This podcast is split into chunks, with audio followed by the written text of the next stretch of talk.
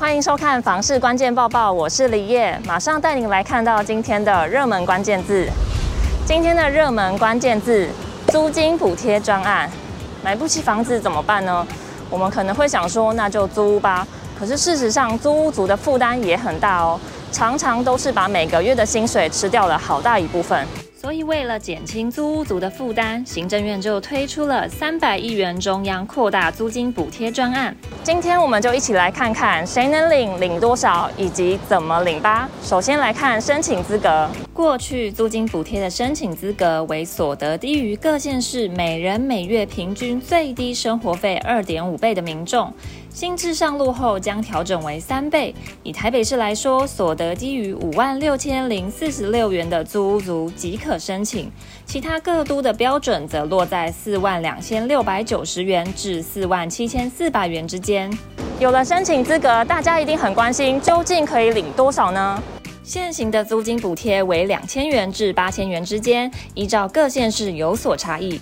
另外，如果家中有中低收入户身份或经济社会弱势身份等等，也会有所影响。新制则将针对四类人提出加码：成年且未满三十五岁的单身族将加码一点二倍；结婚两年内的新婚家庭为一点三倍；育有未成年子女的家庭加码一点四倍至一点八倍以上；社会经济弱势 是加码一点二倍至一点四倍，那要怎么领呢？这次租金补贴专案的申请比以前还要更简便喽。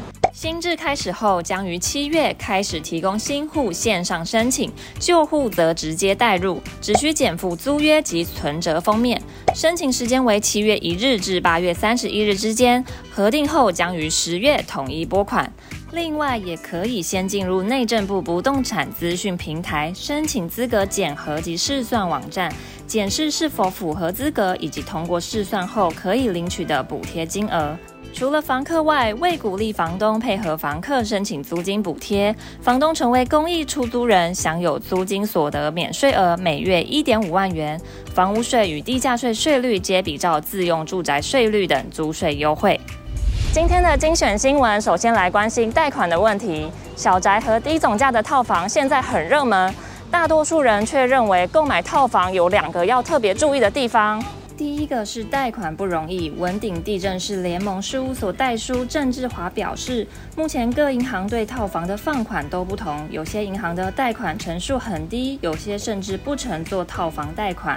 不过，通常只要是十六坪以上、间隔两房以上的小宅，就会被认定为一般住宅。如果屋龄新、地段好，更有可能贷到八成。另一个缺点就是将来转手不容易。房产专家张信明表示，若真的要购买，建议买在成熟办公商圈、百货商圈、大学商圈和捷运站商圈这四大地区，比较容易保值和增值。 接下来来看到地板材质的比较，到底哪一种组合的地板隔音效果最好呢？地板的隔音材质主要可以分为三大种类，分别为组合地板、实木地板和瓷砖。专家表示，组合式地板和实木地板的效果都会比瓷砖来得好，而实木地板的效果又会更突出。不过，实木地板相较于其他材质，成本价格比较高，也比较难保养。 专家进一步提出分析，在地板的铺设方式也会影响到隔音的效果哦。其中平铺和直铺两种方式会让原本地板的空间更密合，所以都会比架高的方式还要更有隔音效果。你也是租屋族吗？那你知道房东最喜欢把房子租给什么样的人吗？ 最近这几年的网络租屋社团有一种奇怪的现象，各种男女会在社团中发出自己的照片、学历等，为的就是求得一个好房子。因此就引来网友讨论，房东竟然不是最喜欢把房子租给漂亮的女生，而是工程师。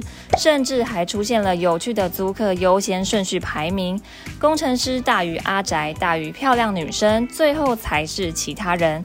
有一位出租房子快二十年的房东说。 说明会这样和收入没有关系，而是处理事情的能力比较强。